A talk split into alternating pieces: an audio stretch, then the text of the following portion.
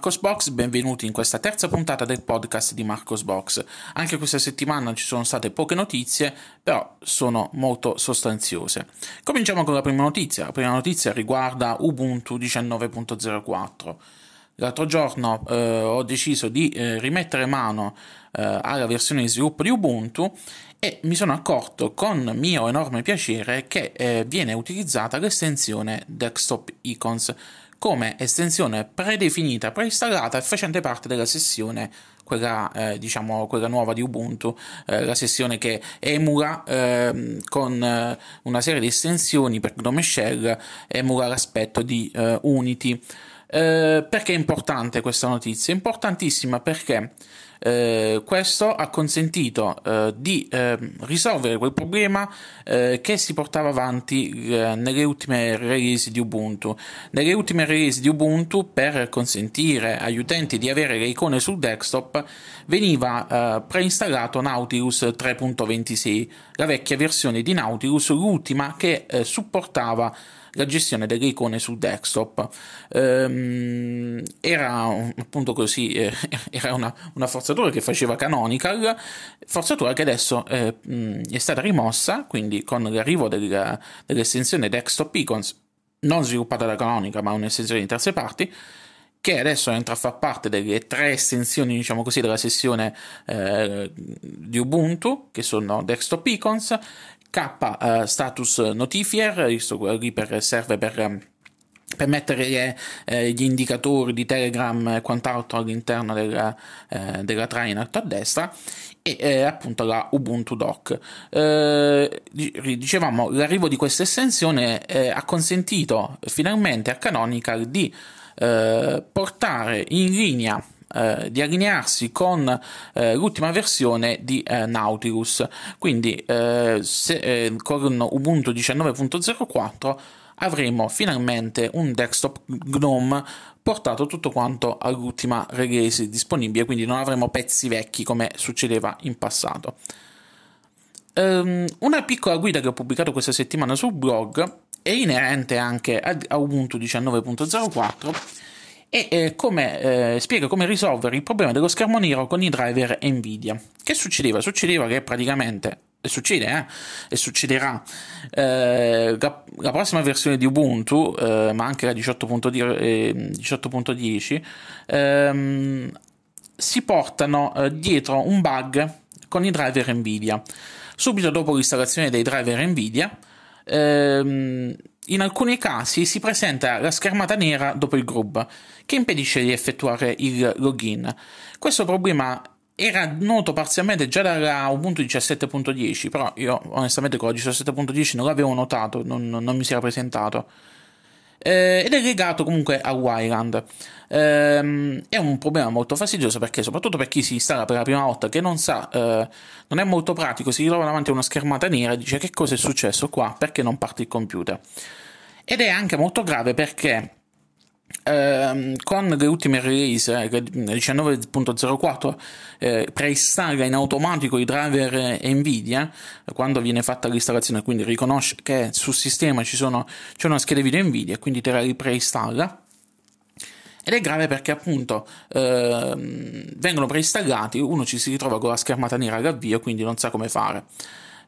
La soluzione c'è, la trovate sul blog e consiste nel decommentare una linea eh, Wayland Enable eh, nel file um, gdm3 custom.conf eh, forzando così l'uso di Xorg per la schermata di login. È semplice semplice, però se uno non lo sa va a sbattere la testa e dice come mai non mi funziona, inizia a diciamo così a tirar giù eh, i calendari. Questa settimana c'è stato un rilascio interessante, molto, molto atteso, la nuova versione di Firefox, Firefox 65.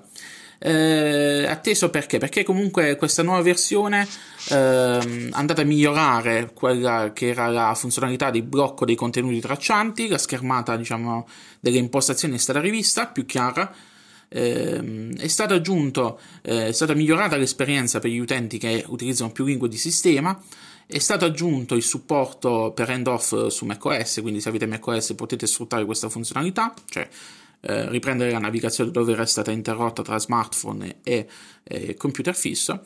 È stato migliorato lo streaming video eh, su Windows con il supporto V1. È stata migliorata anche la compatibilità web perché finalmente è stato aggiunto il supporto per il formato di immagine WebP, che è un, un formato di immagine eh, che eh, consente di avere un'immagine con uh, dimensioni di file molto più ridotte rispetto a quelli tradizionalmente utilizzati ed è un formato di immagine pensato e concepito per il web, quindi eh, Chrome lo utilizzava già da, da, qualche, da, qualche, release a questa parte, adesso anche Firefox si è aggiunto.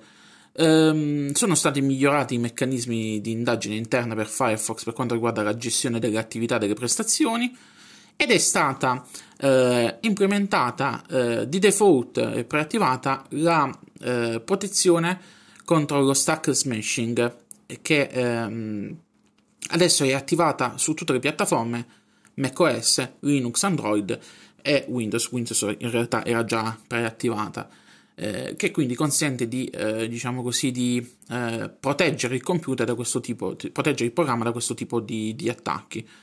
È stato migliorato altresì il blocco dei pop-up per impedire che più finestre di pop-up vengano aperte contemp- contemporaneamente dai siti web e poi è stata fatta una piccola modifica per gli utenti aziendali con, per quanto riguarda l'installazione e il supporto ai file MSI. Dal mondo GNOME è arrivata una notizia molto interessante e, ehm, è in arrivo lo screencasting eh, WiFi Miracast su GNOME. Uno sviluppatore di eh, GNOME, Benjamin Berg, è al lavoro su un'applicazione chiamata Gnome Screencast che è in grado di supportare i dispositivi Miracast. Una volta installata consente appunto di effettuare lo streaming Miracast, eh, ovviamente bisogna eh, avere un, una, un, un, dispositivo, un dongle che supporti Miracast o una TV che supporti Miracast e eh, è possibile trasmettere il contenuto del computer sul, eh, in streaming su, sulla TV eh, grazie, grazie, all'aggiunta di questo supporto. Um, ovviamente tutto è ancora work in progress, eh, necessita di alcune versioni, per esempio l'ultima versione di Network Manager che ha aggiunto il supporto Wi-Fi Direct eh, e quant'altro. È una cosa in più, è una cosa che fa piacere vedere su ehm, su, su, su, su, GNOME. Passiamo adesso al Linux Mint. Ogni mese, come ben sapete, Clement Lefebvre, si, si pronuncia così, non ho mai capito come si pronuncia, il mio francese fa proprio schifo, ehm, ha annunciato le eh, consuete novità che vedremo sulle prossime versioni di Cinnamon e Linux Mint, oltre ad aver annunciato anche ogni mese, come fa ogni mese, eh, i, i, fondi raccolti da, eh, da Linux Mint. Tra parentesi, questo mese eh, ha segnato eh, un 22, no, 22.803 dollari in dicembre, quindi eh, Linux Mint va forte in quanto a donazioni, la gente l'apprezza. Ehm, cosa ha annunciato? Ha annunciato che ehm, prossime, le prossime versioni avranno un, un tema GTK eh, migliorato sarà aggiunto ancora più contrasto, già con l'ultima versione era stato, stato migliorato questa, questa faccenda. Ehm, sarà nuovo, ci sarà un nuovo ca- carattere predefinito e verrà dato un nuovo look alle schermate di boot, alle schermate iniziali. Eh, stanno anche lavorando all'aggiunta del supporto, eh, la possibilità nelle ISO di eh, selezionare la lingua e la mappatura della tastiera quando si fa partire la ISO per, per installarla o per provarla ci saranno delle modifiche anche ai temi dei siti che fanno parte della, della galassia di Linux Mint. Su Cinnamon ci saranno eh, alcuni miglioramenti eh, nella gestione dei documenti recenti e nelle prestazioni. Eh, stanno cercando altresì di fare una cosa, una figata, che è una cosa molto, molto bella. Eh, qui eh, nel post, nel post mensile viene citato che questa è un un'idea che hanno fin dall'inizio, ehm, cioè quella di eh, dividere Cinnamon in più processi. Uh, Michael Webster, uno sviluppatore di Linux Mint, di Cinnamon, uh, sta studiando la possibilità di far funzionare le applet all'interno di processi singoli, e di renderizzare gli oggetti da remoto. Questo significa che ogni ehm, diciamo così, ehm, ogni, ogni applet girerà per fatti suoi in caso di crash o in caso di, di, di, di eh, si, si troverà anche in un consumo minore di risorse, diciamo così. Eh, stanno lavorando, sperano di portare quanto prima un, eh, un, un concept eh, funzionante Ehm, in caso contrario, comunque, ehm, stanno cercando anche di eh, fare soltanto eh, scorporare soltanto in Windows Manager. Quindi abbiamo da, da tenere da una parte Cinnamon che è Applet e Windows Manager eh, gestisce, che viene gestito da un altro processo. Ehm, stanno lavorando anche sul, um, sul migliorare l'elenco delle gestioni finestre raggruppate, il gestore finestre, l'ottimizzazione del ritardo di input eh, ottimizzare i tempi di, eh, di caricamento dell'utilizzo delle, delle, risorse. Quindi Linux Mint, il timone Linux Mint eh, sta facendo di maniera di rifinire quanto più possibile eh, il tutto. Eh, mm, stanno, stanno, lavorando, fanno piccole cose, però diciamo così, eh, piccole cose che vengono apprezzate dalla comunità anche in virtù del fatto che eh, le donazioni ci sono, quindi la gente continua a apprezzare eh, Cinnamon. C'è poi un'altra notizia, una notizia molto triste, direte voi sto esagerando, però eh, è molto triste per chi come me eh, ci ha creduto in questo progetto. Google, come ben sapete, ha annunciato qualche mese fa la fine di Google Plus, come noi lo conosciamo. Eh, quello, segmento, la versione consumer di Google Plus verrà chiusa L'altro giorno ha annunciato quali saranno i passi che porteranno alla chiusura e alla cancellazione dei dati dei profili degli utenti. A partire dal 4 febbraio, quindi, non sarà più possibile creare nuovi profili, pagine, community, eventi su Google Tutto comunque si concluderà con il prossimo 2 aprile, dove tutti i contenuti creati dagli utenti consumer verranno eliminati. Eh, se avete eh, voglia di conservare le vostre informazioni potete farlo entro questa data scaricandole dall'apposito link che trovate sul, sul blog. Eh, trovate un link dove ce lo cliccate e vi scaricherà tutti, tutti i vostri dati.